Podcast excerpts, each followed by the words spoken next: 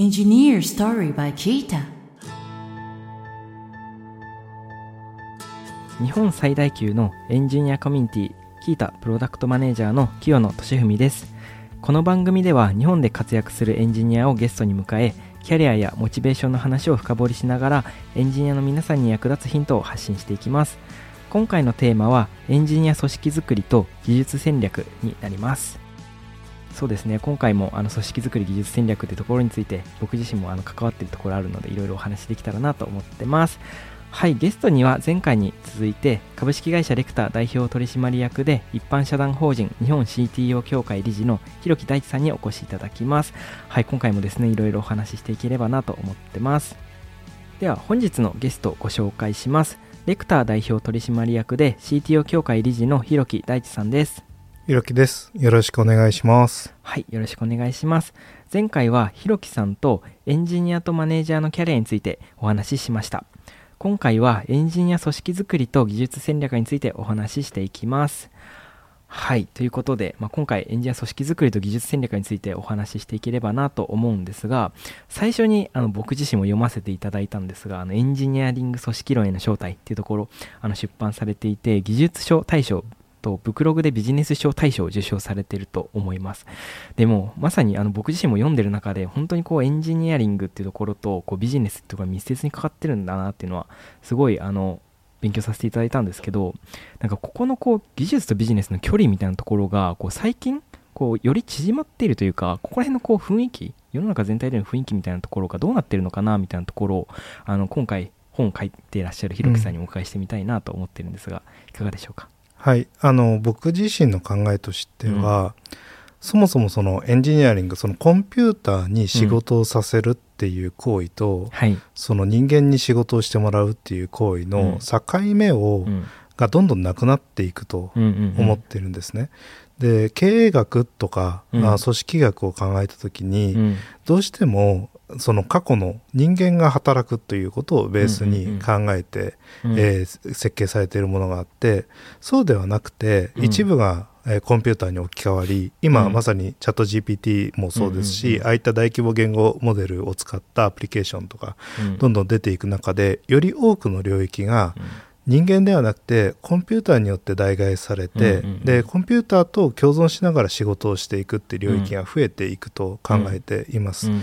でそうなった時に組織の構造やビジネスの構造とソフトウェアが持つべき構造っていうのが似通ってしまうっていういわゆるコンウェイの法則っていうのは、より強固に世の中に意味を持ってうん。問われていくだろうと思っていて、エンジニアリング組織論への正体っていうのは、まあ、エンジニアの組織にターゲットした話だけではなくて、エンジニアリングソフトウェアを作っていって、うん。それを事業に生かしていくっていうことそのものと向き合っていった時に、うん新しい経営学の形組織学の形っていうのがうん。見えてくるはずで、うん。だからこの2つがあまりうん。その絡まり合ってはいないうん。というタイミングに、うん。その入り口としての本を書こうと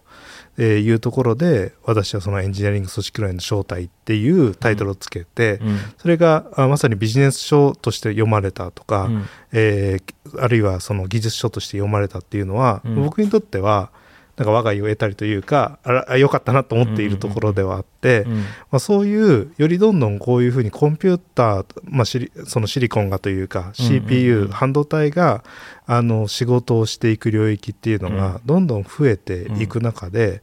えーそこに携わる、うん。行為そのものがうん。実はそのエンジニアリングで、うんそのまあ、昔これ例で出すのはうん。昔エジプトの書記官という職業があってこれは文字を書くという能力だったんだけどこの人たちはすごい高級取りでうん。あのあまり重宝されまあすごい重宝されていてまあなり手も多かったみたいな話があってでそれと今のコンピューターの話似てるなと思ってるんですね。ソフトウェアをそのも文字っていうのを扱える人っていうのは少なくて希少だった時代っていうのがどんどんきっと変わっていって、うん。あのーまあ、文字を当たり前のものとして扱うようになって、うん。今文字書けない人が仕事を取るって大変な時代だと思うんですけど、それと同じようにソフトウェアに触れ合って、ソフトウェアを何かに生かしていくっていうことは、より広範に広い範囲にあの社会にとって必要なものになってくると思っています。それが今のプログラミング言語と同じものかどうかは、うん。それこそわからないけれども、うん。その当たり前のようにあの人間に対して指示するののうん。代わりに、うん。コンピューターに対して指示するっていうことが社会に広がっていくと考えていて、でその中で、あの今現在の、あまあステージで存在していうん。るソフトウェアエンジニアリングの話っていうのを、うん。まあ、まとめて総括して書けたらなっていうのがこの本の、まあ、コアコンセプトだったっていはいうところがあるんで、まあ、なんかそういうところが伝わればいいなと思ってます。なるほど。ありがとうございます。まさにお話聞いていて感じたんですけどこういわゆる本当にソフトウェアって一つのツールではなくなってきてるなというか、もうそれそのものがうん。こういもう経営というか組織のもう一つの一部になっているとかそれがもう何だったらまあ組織自体をこう表しているうん。業務自体を表しているみたいなところもこうなってきているなっていうのは僕自身も日々あの仕事している中でも感じるのでやっぱそれだけ今こうエンジニアリングみたいなところのこう役割とかこう責務みたいなところがある意味でうん。こう広がってきているってところが今回このひろきさんの本が注目されているところのこう理由にもつながっているのかもなっていうのをお話聞いてて今感じました。続いてっていう感じになるんですがこうまさに今こうソフトウェアっていうところのこう役割とかがまあ大きくなっていてでそれをベースにしたやっぱ組織づくりとか、まあ、そういうところも必要になっていくっていうところはあの本の中にも書いてらっしゃると思うんですけど、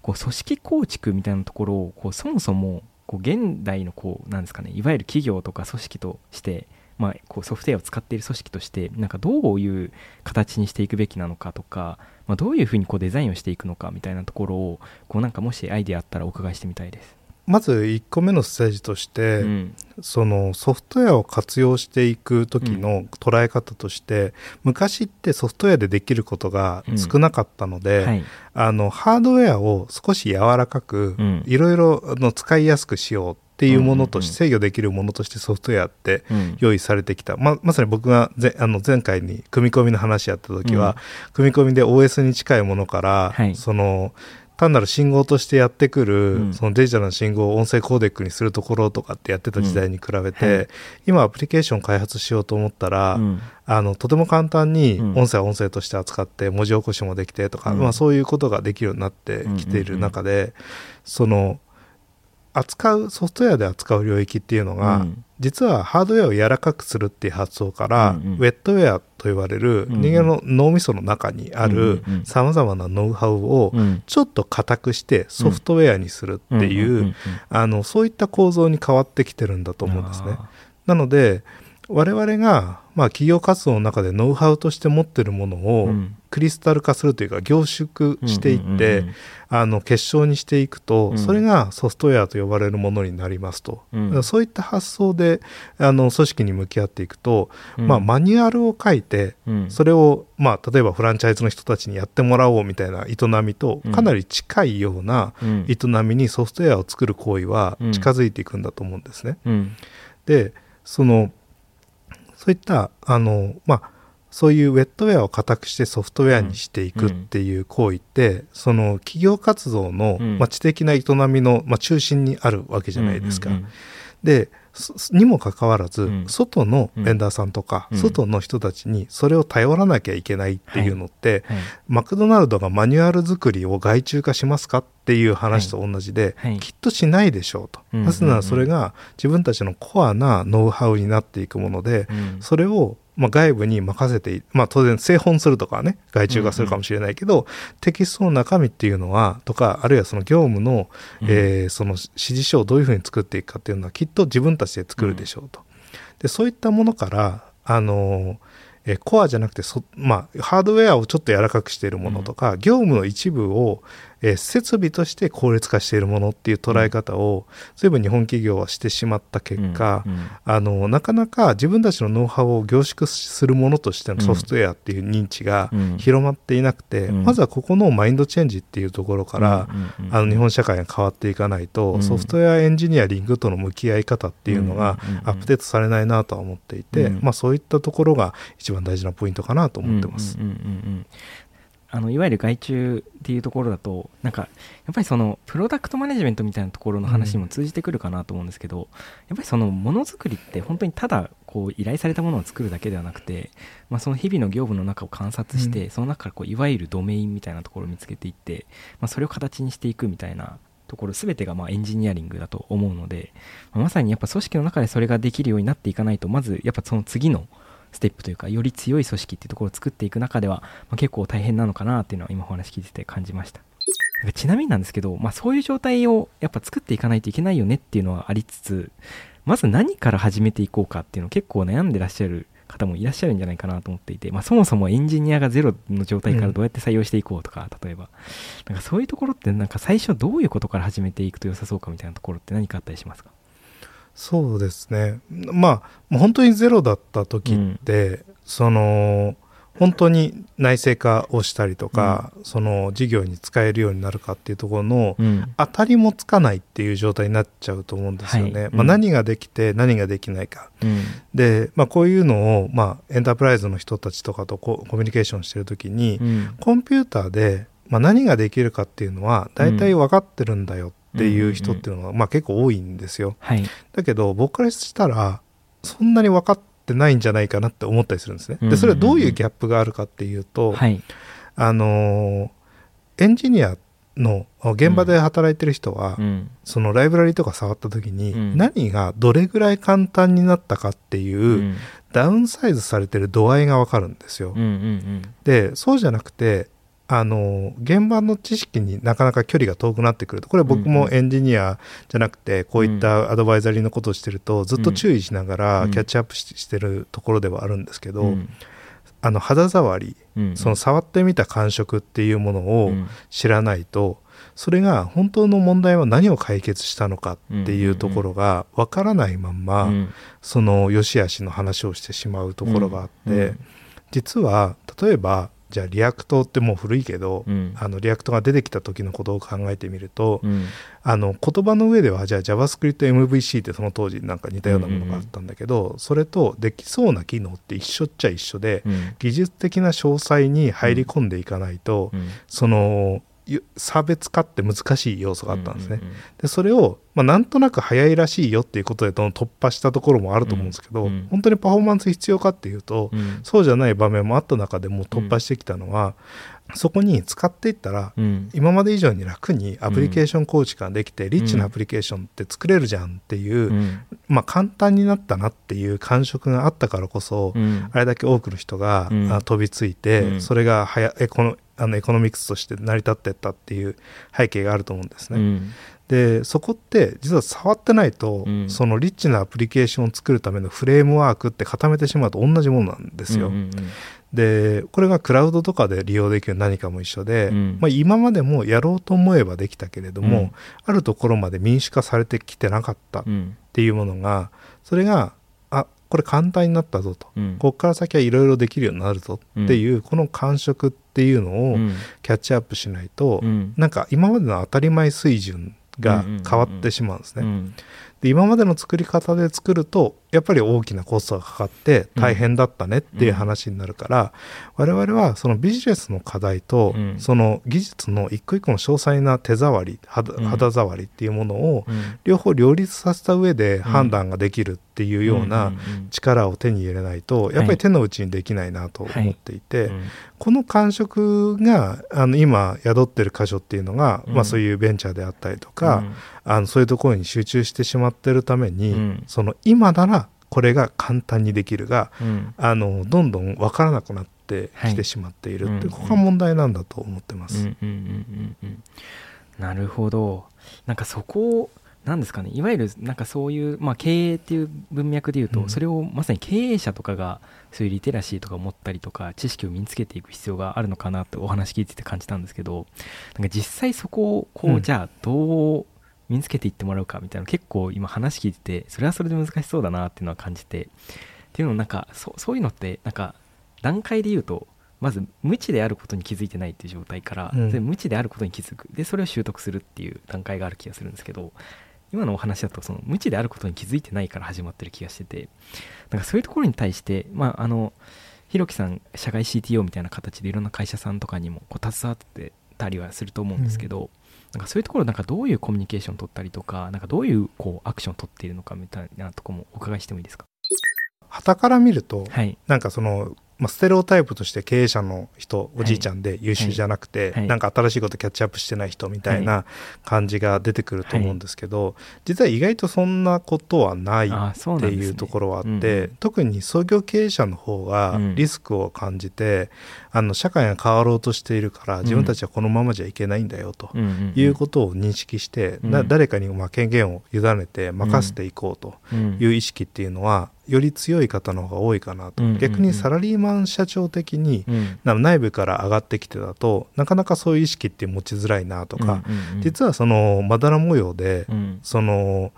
一概にステレオタイプ化してみるうん。ものではないなっていうのがまずうんうん。一点ありますと。うんうんうん。でその中でその経営自体がまあその上昇気流に乗ってるところはうん。もう上昇気流に乗ってるんで、うん予算もあるし、うん。まあ新しいこといろいろ試して、うん。あのアップデートしていけばいいやっていうところではあると思うし、うん。なかなか立ち行かなくなってきたぞ難しくなってきたぞっていうところは、じゃあどうやって変革していこうかっていうことを、まあ、外部の力に頼らざるを得ない部分もあるだろうし、うん。いろいろ考えていかなきゃいけないこともあるんだろうなと、うんうん。うんでそこは見極めというか、うん。あの全部の会社が同じシチュエーションではないなとうんうんうんいうのが正直なところとしてはあって、うん。だから全ての会社が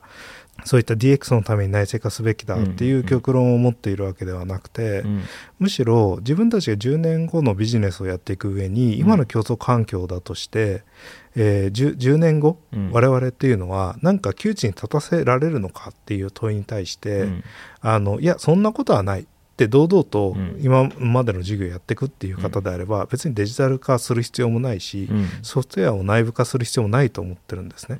だけど競争環境が変わった時に別のものに乗っていかないとディスラプトされてしまうよっていうことに対して危機感を持ってるんであればアクションはて早い方がいいし、うん。えーそのためには今の当たり前っていうのを受け入れていかなきゃいけないしっていう、まあ、そういうステップなんだと思います。うん。なんでその中で一番、まあ、厄介なのは、うん。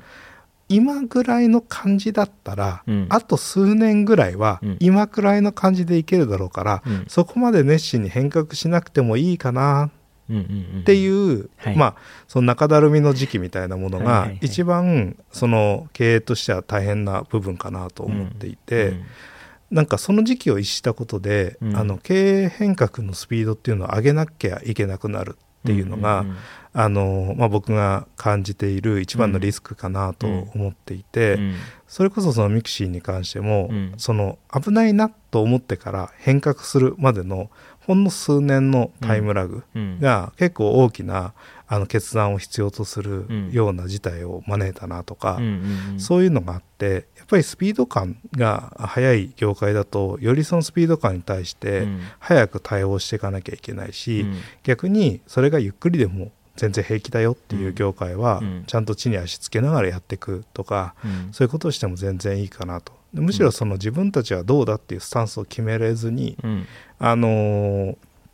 時間が経つのを様子見ようということが、まあ、一番良くないのかなとうんいうふうには思ってますね。なるほど。じゃあなんとなくこう課題は感じているけど動き出せない状態ってところがまず一番課題というかまずは見えてる状態になっているんだったらまず動いていくっていうところがまあ重要みたいなところなんですかね。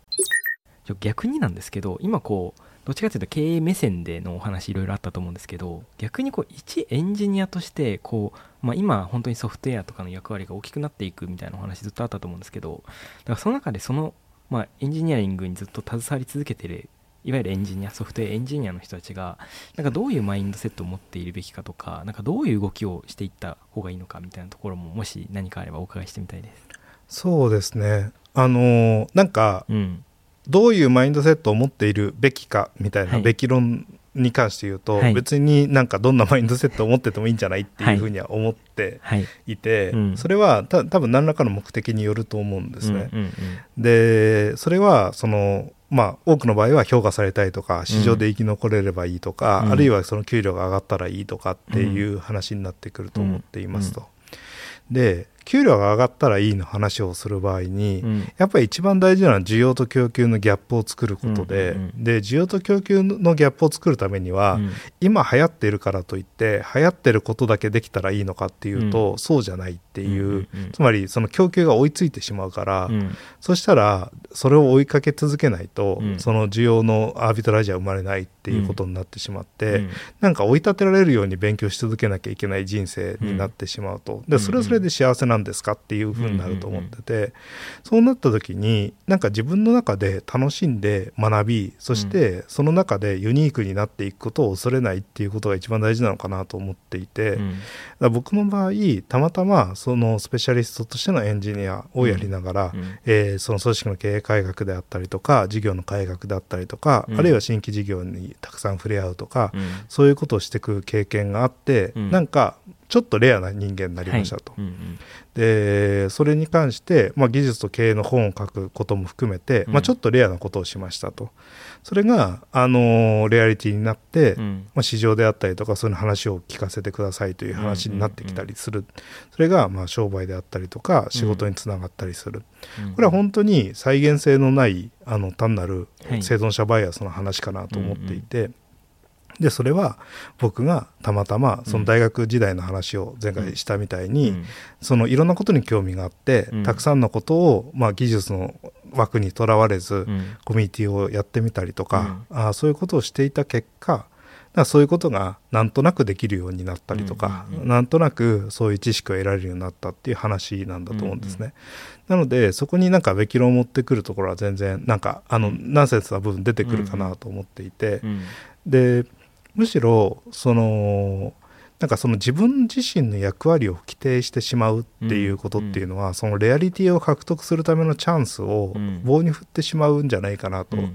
思っていて例えば、まあ、自分はフロントエンドエンジニアですっていうふうな自己認識を持つって、うん。あのまあ、ウェブ黎明期にあんまりなくて、うん。あ特にフロントエンドって領域がはっきりしてなかったから余計だと思うんですけど、バックエンドのエンジニアもフロントエンドのエンジニアも一緒で,、でデータベースも設計しなきゃいけないし運用しなきゃいけないし、うん。えーインフラを作るために場合によってはあのなデータセンターに行ってセットアップしなきゃいけないしっていうのは、まあ昔はそうだっただけ、うんそれはそこに区別はつかなかった。うん。だけど今は分業化していった方が効率がいいから分業するっていうのは単に世の中がそれを求めているというデマンドサイドの話なんですね。はい。でサプライサイドとしてはどう対策するかというとそのデマンドサイドのその要求に対して、うん。そのままその潮流に乗るということがうん。一番最適なんですかとうん。いうと、うん。そうではないっていうのが、うん。単純にその、えー経済の関係だと思っています、なので自分のことをフロントエンドエンジニアだと規定して、うん。何年間かそれのスペシャリティを得ようと思うこと自体は、うん。あのな何ら問題はないんだけれども、うんうんどう考えたってフロントエンドもバックエンドもかける人が一人で採用できるなら、うん。その人の方が欲しいってなる場合っていうのはうん。ありますと。うんうん。でも一方であの大企業の場合フロントエンドならフロントエンドのことだけやってくれる人がピタッとはまる方がうん。コスパは良くなるかもしれないっうん。ていう領域がありますと。うん。でその中で自分自身のキャリアを作っていくんだっていう感覚があった時に、うん。あんまりその、えーそういった企業サイドデマンド側が要求しているスキルセットうん。のあの定義みたいなものとか、うん。キャリアの枠にはまろうはまろうとすればするほど、うん。なんかありふれた人間になりませんかうんうんうん。っていうところはあってでそれをなんか必死になんかキャッチアップしようとするのって、うん。なんか果てのない競争の中にこういきなりうん。追いやられてる感じはあって、うん。それはそれで辛いのかなと思っていて、むしろなんかそのある特定の領域にめちゃめちゃ詳しい、うん。それがその技術だけではなくて例えばお花にすごい詳しいうんっていうのがあったとするじゃないですか。で花って花屋さんのドメインにすごい詳しかった時に、うん。花屋さんベンチャーを作ろうと思った時には、うん。なんかめちゃくちゃこの人引きがあるな、うん。だって花にめっちゃ詳しいもん、うん しかもそれ技術で問題解決してきたじ実績もあるんでしょ、うん。じゃあこの人入ってくれたらお花屋ベンチャーをよくできるかもしれないってなるわけじゃないですか。でこれってレアリティの作り方の一個だと思ってうん。いて、なのでまあ、こういった社会の中でどうあるべきかってういうん。話のべき論で、えー言うと、まあ、そのおそういう、えー需要と供給の関係でギャップが出やすいところに、うん。えっと行けばあまあお金はもうんうんうね、得られる儲かりますっていう話になると思うんですけど、うん。えっと、それの得方っていうのはいろいろあるし逆に得たら得たで大変なところっていうのはいくつかあって、うん。フロントエンドエンジニアですって言った状態でフロントエンドエンジニア軍団に囲まれてうん。フロントエンドエンジニアやってるとうん。言葉が通じやすくて楽なんですよ。うんうんあ NPM がさって言えば NPM のことだなって分かるわけ、うんうんで略語を使ったって何のことか分かるわけ。うん。でその状態でコミュニケーションするとうん。楽なんですよ。うん常識が近いから。うん。で一方でじゃあそれとお花屋さんと触れ合ってコミュニケーションしようとしたら、うん常識の距離が遠いんですよね。うんうんで常識のと距離が遠い分コミュニケーションが大変になるんですよ。うんでこの大変な分アービトラージも生まれるんですよ。うんでその分お金になるかもしれないしならないかもしれないですね。うんでフロントエンドエンジニアとして極めてったらその極めていくっていうレースの中で勝者になればうん結構そのまあみ良くなりますと。うんうんじゃあ 100m 走っていうジャンルに出場して出るのかうん。そのそうじゃなくて、まあ、武井壮の五種みたいなところに出るのかみたいな話で競争環境って違ってくるわけじゃないですか。でそういうのを考えるのが本当はキャリアを考えるとか、そういうことなんだと思うんですけど、うん。そこをなんか戦略的にやろうやろうとやれば、思えば思うほどなんかすごい、えーもう既存の競争レースに乗っていく話になっていて、うんでそれって受験戦争的なやつとあんまり変わらないっちゃ変わらなくうんうんうん。うてそれ本当に面白いですかみたいな。うん。なんか皆さんのそのいやなんかそうじゃないから僕の感覚だとねうん。僕がその当初そうだったのはウェブとか IT とかインターネットってあんまりおしゃれな業界じゃなかったわけですよ。うんうんですごいねっていう感じの就職先でもないわけですよ。でなんだけど面白いからやってたんですよね。でそれをなんか競争環境激しい。だから今本当に IT なのかみたいな話もあると思ってて、うん。別になんかそれだったらグリーンテックっぽいところに飛び込んでもいいかもしれないし、うん。なんかその機械学習を利用したなんかアプリケーションを作ろうっていうところだったらそっちにキャリアを移してもいいかもしれないし、うん。なんかそういうなんか自分の中であの確実に、